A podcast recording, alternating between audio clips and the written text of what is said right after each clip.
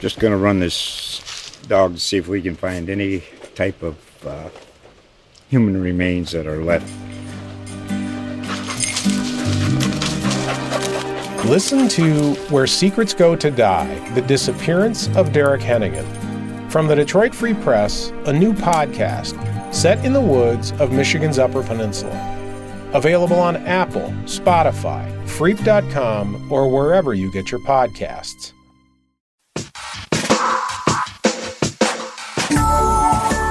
The Other Side podcast's mission is to discuss important cultural and social issues relating to race, culture, gender, and equality. Welcome. In partnership with the Columbus Dispatch editorial board, The Other Side is featuring a special series of podcast episodes called In Black and White. Dr. Terrance Dean and I will be interviewing scholars and community leaders in relevant fields to try to answer some of the most important questions related to racism. And joining us today is Columbus Councilwoman Shayla Favor. Thank you for joining us today, Councilwoman. Thank you for having me. Yes.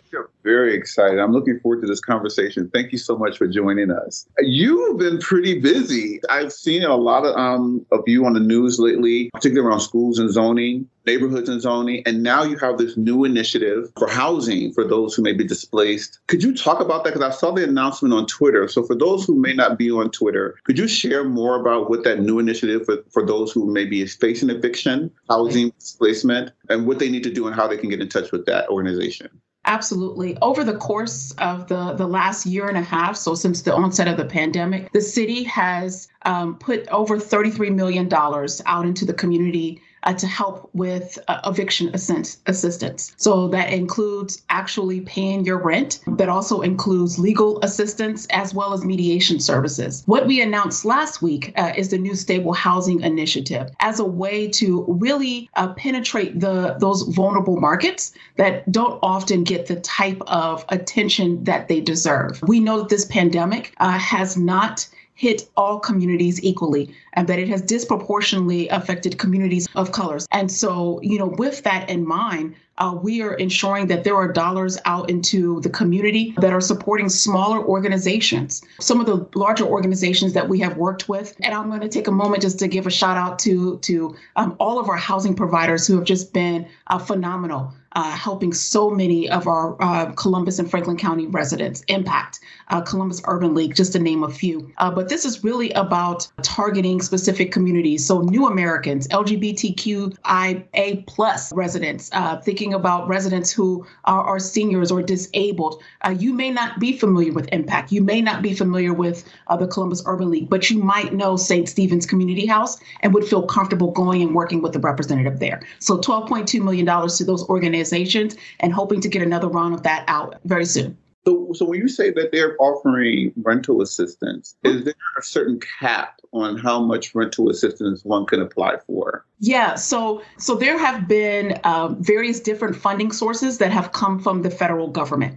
What residents need to understand is each of those different pots have come with different sets of rules. They don't need to worry about that too much. What we are figuring out is how we can um, use that those pots of money depending upon the rules to serve whoever is in front of us at that moment.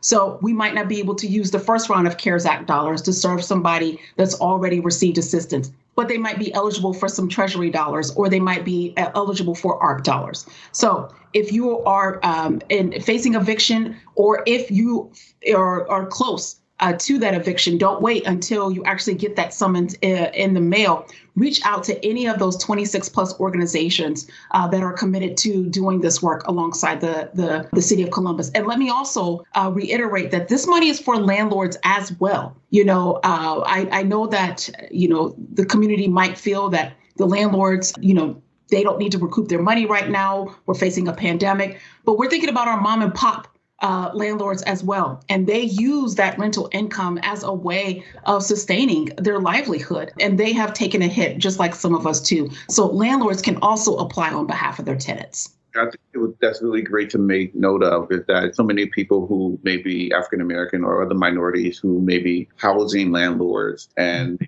offering, you know, to help those in the community. But you know, so it works reciprocal as you as you mentioned. So really great work. Thank you. Yeah. So how do they get in touch with Impact? Is there a number? Is there a website? And do they do all the information? Do they fill everything out online? Mm-hmm. How long is the process? Like, will it happen immediately? Like, I mean, I, yeah. This is tomorrow. yeah. right. So, um, if if your listeners are uh, on social media, I have uh, all of the organizations listed on my my pages. I'm on Instagram. I'm on Facebook, Twitter, and TikTok as well. Um, and as we are speaking, my team is putting up another graphic that is going to provide additional information for folks. So if you if you Google um, uh, City of Columbus Stable Housing Initiative, you'll find the list of the 26 organizations. If you go to my any of my social media pages, I've got a flyer that lists all of the organizations on there. And just stay in touch. Um, let me know. I have been going uh, back and forth with folks on Facebook and Twitter who've had questions, who provided us feedback we welcome all of that right? We're not going to be able to capture all of the organizations that first go around, but we want to know how else we can continue to be most helpful to residents right now. Just going to run this dog to see if we can find any type of uh, human remains that are left. Listen to Where Secrets Go to Die The Disappearance of Derek Hennigan from the Detroit Free Press, a new podcast set in the woods of Michigan's Upper Peninsula. Available on Apple, Spotify, Freep.com, or wherever you get your podcasts. Why is this word passionate for you? Uh, because that's been your initiative um, as yeah. a um, housing. Um, yeah. For those who may not know, you know, you were a city a zoning attorney. Yes, my career started off uh, at the Columbus City Attorney's Office uh, in the environmental division. And the work that we were primarily doing was uh, abating nuisance properties. And what that means um, is cleaning up neighborhoods. Uh, think about the way in which uh, some of our communities are plagued with um, uh, uh, some bodegas, which are not and my husband's from New York, so we use that kind of frequently, right? Um, you know, bodegas that you know aren't giving the community what it needs as far as food sources, right? But I can't tell you how you know how many I had to investigate that were selling drugs or running prostitution, or gas stations um, that are selling single cigarettes to to kids or alcohol to kids, or even um, folks who are using their homes to engage in criminal activity. We were able to investigate those types of cases, bring them into court uh, and essentially demand that they do something or they uh, stop doing something. Um, and that can change someone's experience overnight. Um, if you've got drug activity going, um, you know, across your, your pathway every single day, you're worried about your kids going back and forth to school, you know, that getting that type of criminal activity out of our community is, is key to eliminating blight uh, and making all of our communities safe and accessible uh, to all of our residents, no matter your skin color. So it's passionate for me because what we all often find is that uh, people that look like me are in communities uh, that don't see a lot of investment, right? That don't see the type of revitalization that you might see in more affluent areas.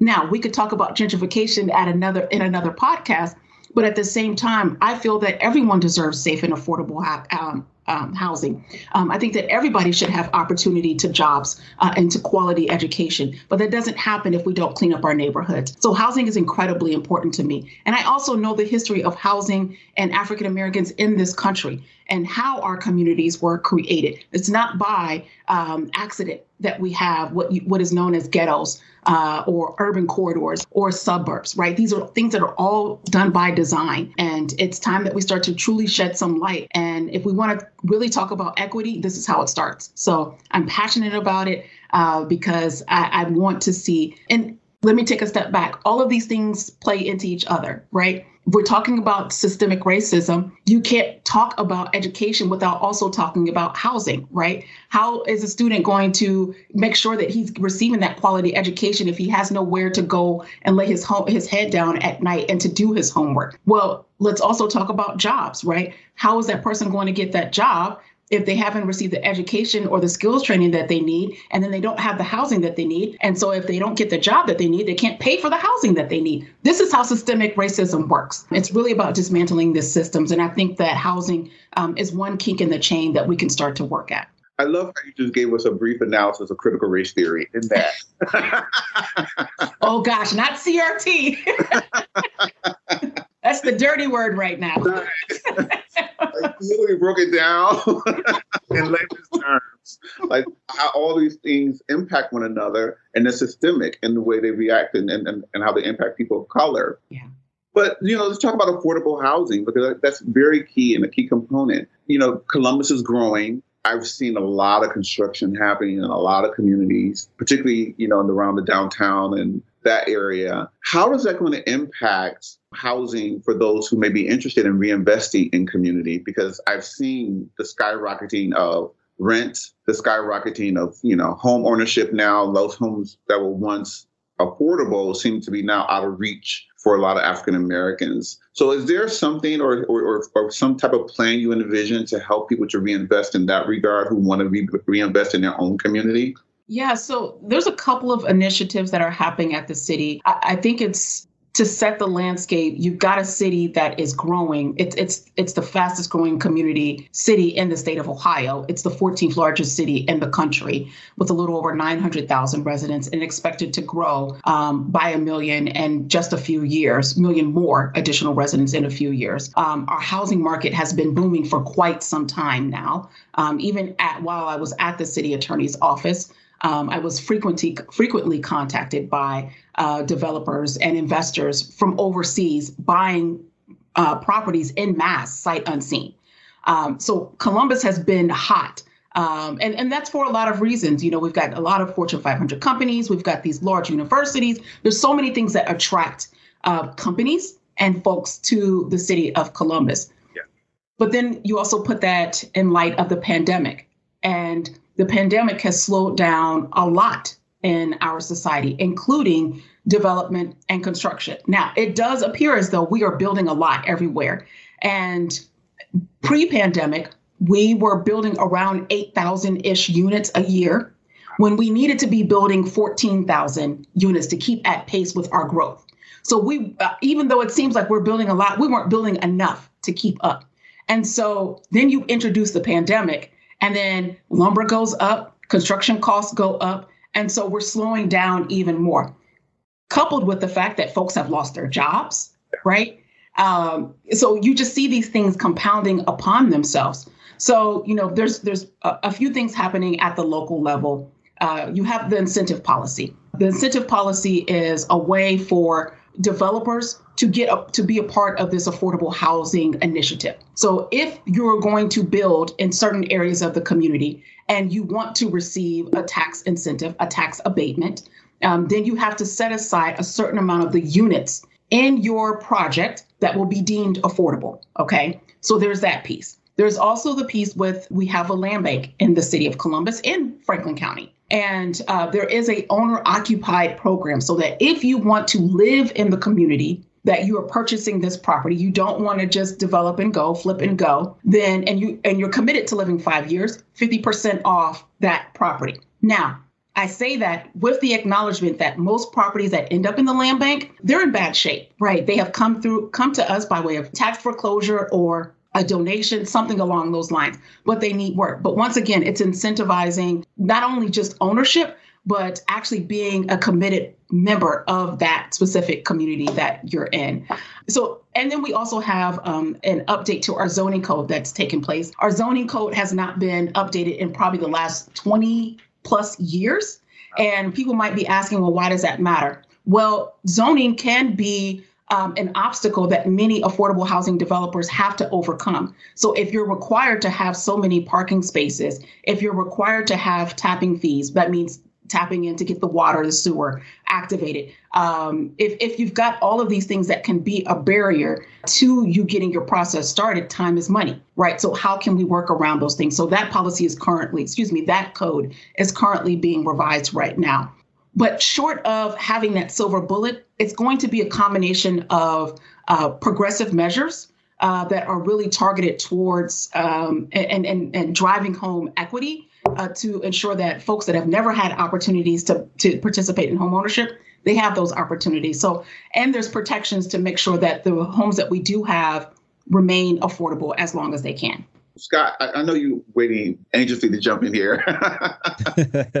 Councilwoman, I wanted to ask you about the housing moratorium, which mm-hmm. President Biden just his administration just elected to not pursue extending that that moratorium, uh, which was in place primarily during the pandemic. So many people who were financially um, affected couldn't pay their rent. So now that the moratorium, uh, for the most part, is going to be ending, I wanted to get your thoughts on that. Do you think it should be extended? And if it is, what would you say to to the landlords who, in many cases, may be small mom and pop operations, and yeah. so they financially cannot bear the burden yeah. of not having rents come in you know, they may not want to put their tenants out on the street, but they just financially can't continue to go on not receiving rent. So I just want to know what's your response to that. Yeah, you know, I I understand um, everyone's frustration with the, the, the limitations on the moratorium. You know, I think for the better part of the pandemic, we were blamed for not canceling rent, and we don't have that authority to do that at the local level. Right. If the president of the United States can't get that done, we definitely right. uh, can't do it as a, a, member of council. But what we can do um, is continue to put dollars out in our community to ensure that folks are not going to have to face evictions. And that includes ensuring that landlords have dollars that they need in order to keep themselves afloat as well. There have been um, many mortgage companies that have worked with landlords during this process to extend that grace. Uh, but when we think about our, our mom and pop uh, landlords. That's why the Stable Housing Initiative and that $12.2 million that we announced last week was so critical for us to really start raising awareness to uh, the measures that have been put in place by uh, President Biden's administration, that these dollars aren't just for uh, residents for tenants, that they are also for landlords so that they can keep themselves afloat. The problem is that states and uh, local jurisdictions have not gotten the dollars out as quickly as they need to. And so what you'll start to see now is really this elevation, elevated conversation and the need to get the dollars out the door.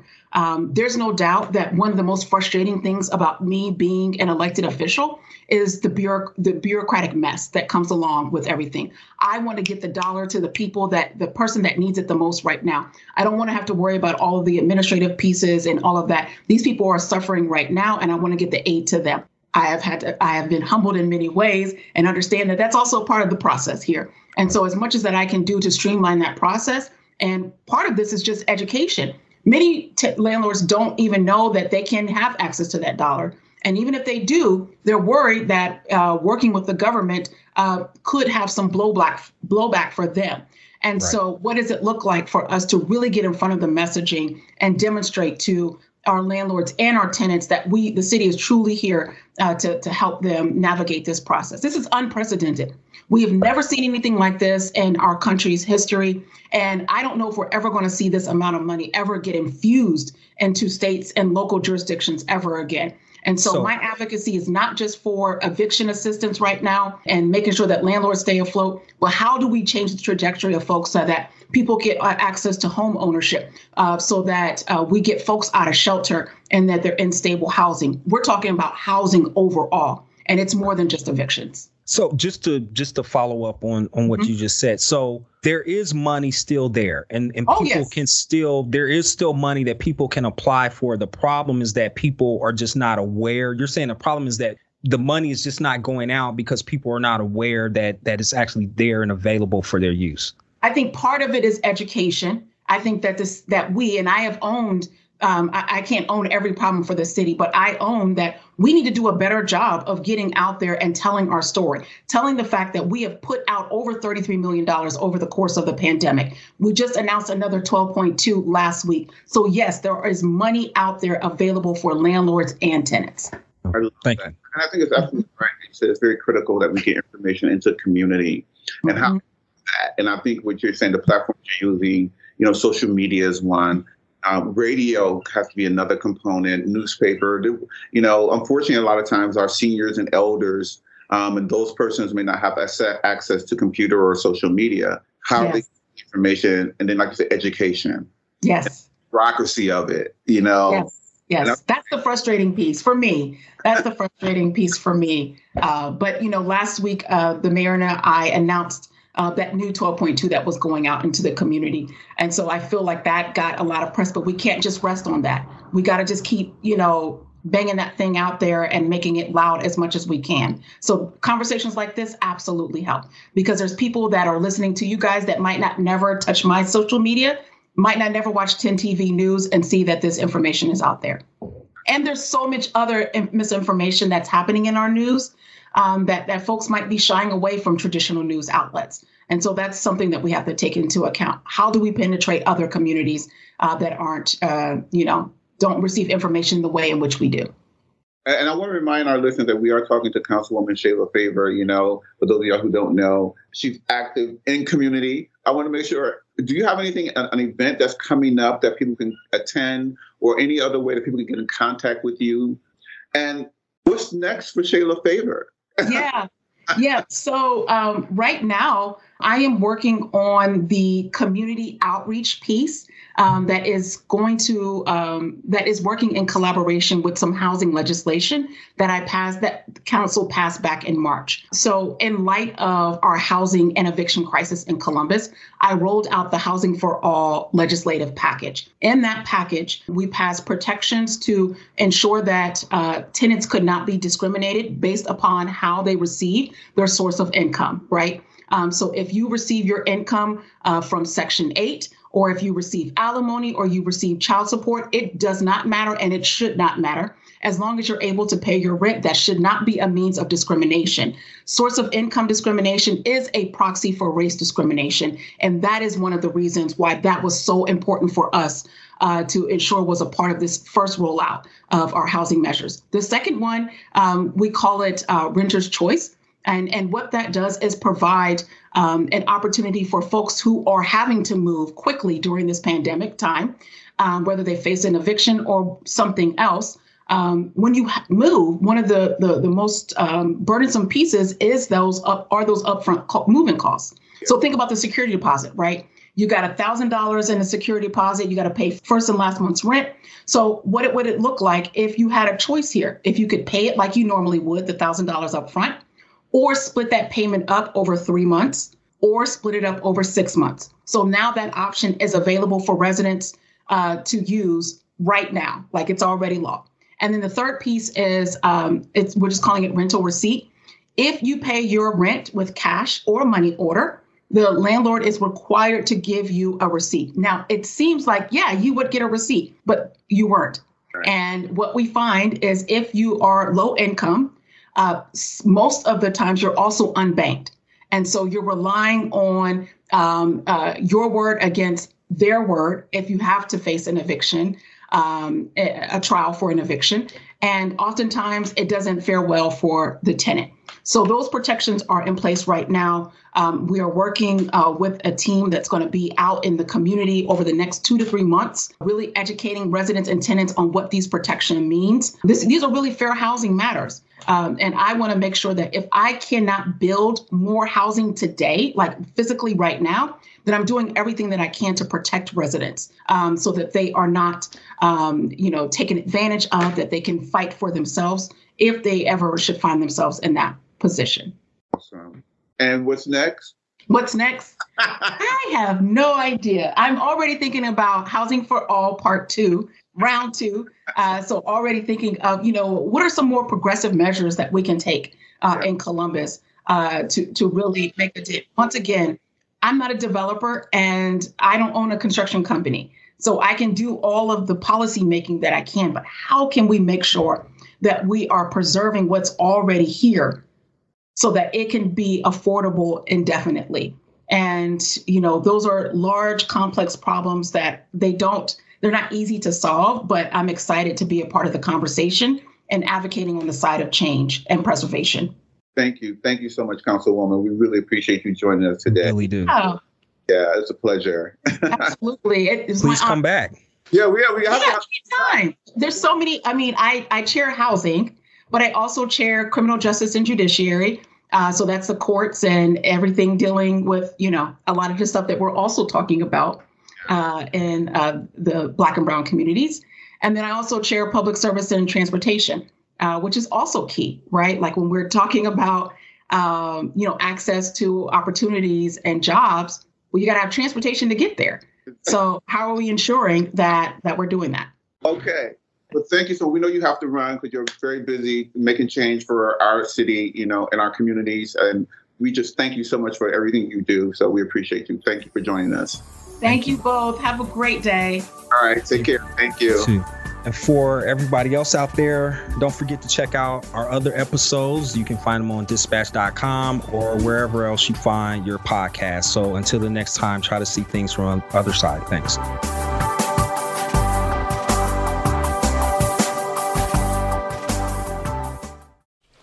Just going to run this dog to see if we can find any type of uh, human remains that are left.